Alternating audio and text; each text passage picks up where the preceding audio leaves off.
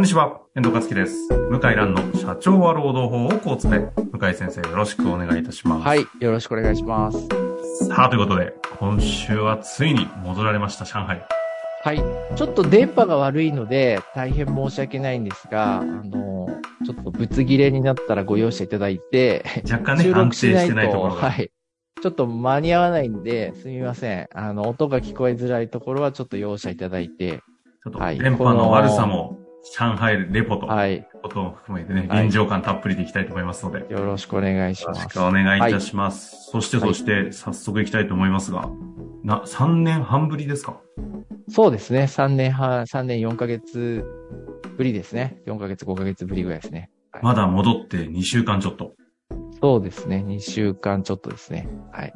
いろいろね、気持ちも言語も追いつかないんじゃないかなと思いますが、ちょっと変化を、現地レポ、ぜひお願いしたいと思います。はい、いかがですか？意外と、意外と、まあ、街並みは変わんないんですけれど、地下鉄が新しくできたり、はい、してますけど、そんなに変わんなくて、変わったのは、やっぱ物価と電気自動車の、ね。物価と電気自動車。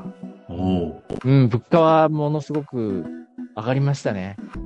そうですね。にわり、うん、にわりぐらい上がったかな。にわりぐらい上がってますね。うん、にわり。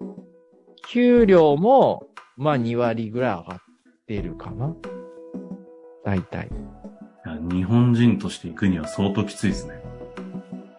いや、もう本当に大変だと思いますね。生活するのは、まあ何人であっても大変です。うん、家賃も、家賃はそんなに変わってないかな。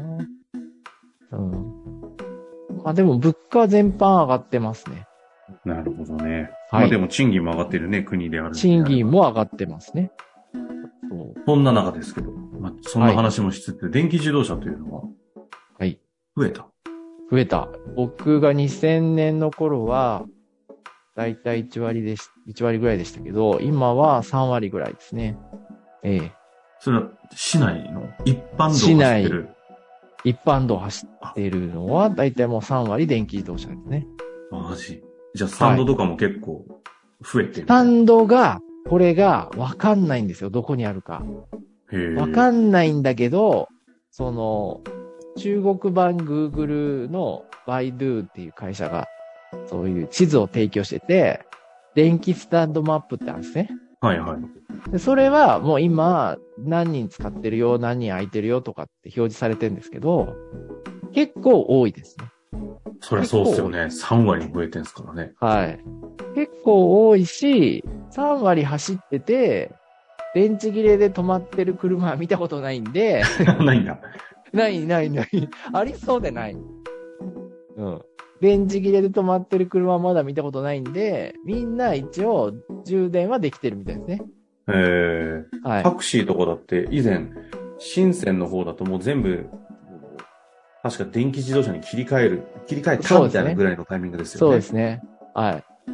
電気自動車に切り替えてたんですけど、上海は遅れていて、で、このさんねんで、ほぼななわり、はちわり電気自動車に変わりましたね。あ、もうほぼ全部。ほぼ全部。ええー。はい。ほぼ全部ですね。フォルクスワーゲンから、えー、上海汽車っていう、えー、国有企業の独自ブランドに変わりましたね。フォルクスワーゲン。これは衝撃。締め出し。フォルクスワーゲンって中国の自動車産業を、まあ、支えてきたっていうか、こう教えてきたんですね、技術を。うんうんうん。せんきゅうひゃくきゅうじゅうねんだいから天安門事件があってもこう撤退しないで、トヨタは一回撤退しちゃったんですよね。で、フォルクスワーゲンと ジーエム は残ったんですよね。アメリカの。フォルクスワーゲンと ジーエム が残った。はい。で、シェアがに社でだいたい僕がいた頃は ごじゅっパーセント だったんですよ。ごじゅっパーセント 言い過ぎかな。よんじゅっパーセント から ごじゅっパーセント。その頃はね。ところが今はね、もうに、さんわりじゃないかな。シェアね。あ、じゃあ共同開発していたワーゲンじゃなくて完全国産の電気自動車に切り替え。そう。タクシーもそうだし、一般の人は、上海汽車か、テスラか、あとは、あの ビーワイディー っていう、深センの電気自動車、世界一の電気自動車の会社か、うん、まあ、あと、あとちょっといろいろあるんですけど、うん、電気自動車は乗ってますね。なるほどね。これはですね、恐ろしいことで、日本の強みのガソリンエンジンがいらないわけですから、はいはいはい、で部品、部品もじゅうぶんのいち、あれ何分のいちだったかな。で部品もさんぶんのいちかよんぶんのいちぐらいになるんですよ。そう当然あのマフラーとかいらないじゃないですか。うん、うんうん、そうですね。そうですね。あとは排気ガス抑制装置みたいないらないですよね。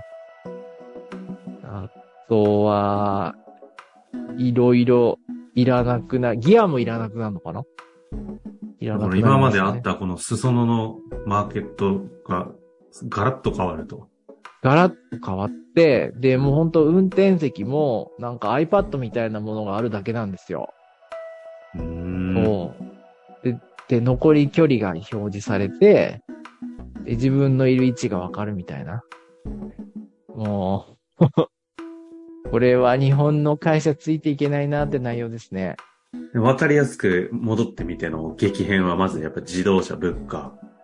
いや、物価ですね。物価は、あの、ランチ行くと僕のいるオフィスは結構高い高層ビルなんですけど、高級ブランドが入ってるようなビルなんですけど。はいはい、一等地ですからね。安くても、日本円でせんにひゃくえんぐらいかな。うん。ランチね、せんさんびゃくえんぐらいかな。うん。まあ、あの、せんえん割る日本料理屋さんが唯一残ってんですけど、おうおうそ、そこに殺到してますね、うちの。殺到しちゃうんだ、やっぱり。会計事務所グループにいるんですけど、殺到してますね。はい。へー。もう、だから、なんだろうな、食べるのも大変っていうか、コンビニは安いんですけど、うんうん、普通のこう不動産使ってる外食みたいになると、急に高くなりますね。なるほどね。はい。いやー、これは生活するの大変だなと思いますね。はい。仕事の方で言うとどうなんですか？全体としては変化は。な、なんですか？に、仕事、お仕事の方での方。ああ、お仕事、ね。企業は相当ね、うん、撤退だったりしてた中においてだと思うんですけど。や, うん、やっぱあの、利益が出てそこそこの売り上げがあるお客さんって自動車産業なんですよ。ああ、ああ、なるほど。また自動車産業の話だ。うんで自動車がダメだから厳しいですね。これはね、もう日本の未来は暗いと言わざるを得ないですね。現状はね、うん、もう車が売れないから、ああ中国企業のスピードに負け負けつつあるというかもう負けてますね。なるほど。うん。いやー本当に。だ憂鬱になりますよね、道路見てると。もう、日本企業が消えてくっていうかね。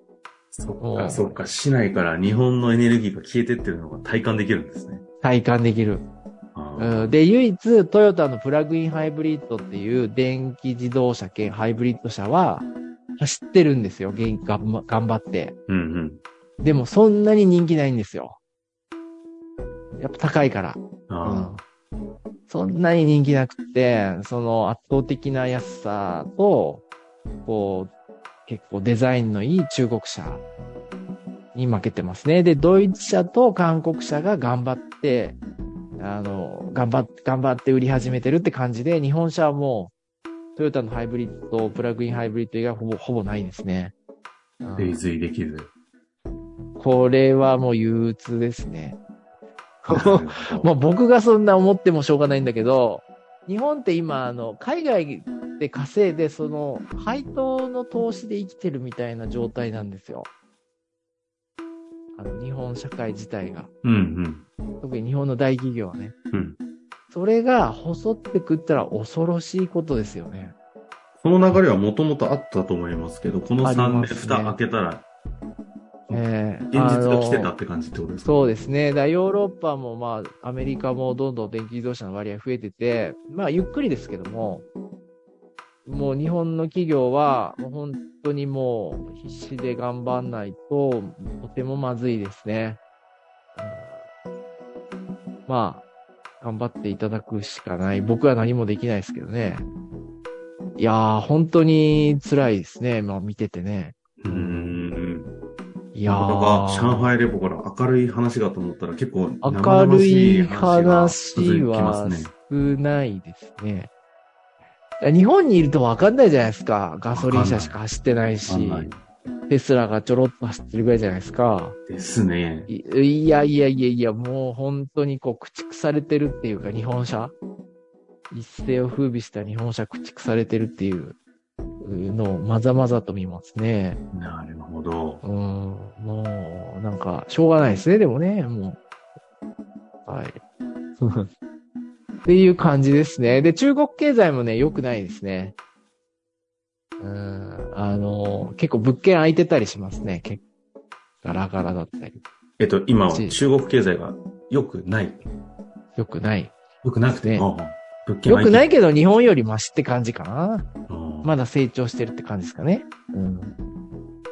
っていう感じで良くないけど、まあ、産業が発展しつつあるっていう感じですかね。新しいね。そういう感じです。別のマーケットで新しくこう勃興してるのを感じるとか、こうビジネスだけじゃなく動きとしてなんか新しいなんか方向が見動いてるなってなんかあったりするんですか？自動車、物価以外で。いやー、そこまで僕はやっぱわからないですけどね。まだですね。で、電気自動車はもう世界一になるでしょうね。うん、なるほど。うん、もう日本は追い越せないでしょうね。まあ、ということでね、まだにしゅうかんしかね、はい、戻って立ってない向井先生からのレポですので、随時情報がね、更新されていくと思います、ね。そうですね。まあ、ちょっとしばらくは。一旦聞きたいこと言っちゃいましたけど、はい。まあ、そういう、言うと嫌われちゃうけど、でも現実ですよね。うん。いや、現実直視レポートいただきましたのでね、また引き続き、はい。またお話しいただきたいなと思います。あの、はい、少しね、音が悪い部分もあるかもしれませんが、はい、大変申し訳ないんですが、上海から生中継でお送りいたしました。はい。向井先生、ありがとうございました。ありがとうございました。本日の番組はいかがでしたか？番組では、向井蘭への質問を受け付けております。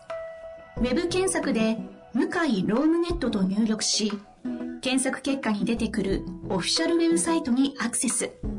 その中のポッドキャストのバナーから質問フォームにご入力ください。たくさんのご応募お待ちしております。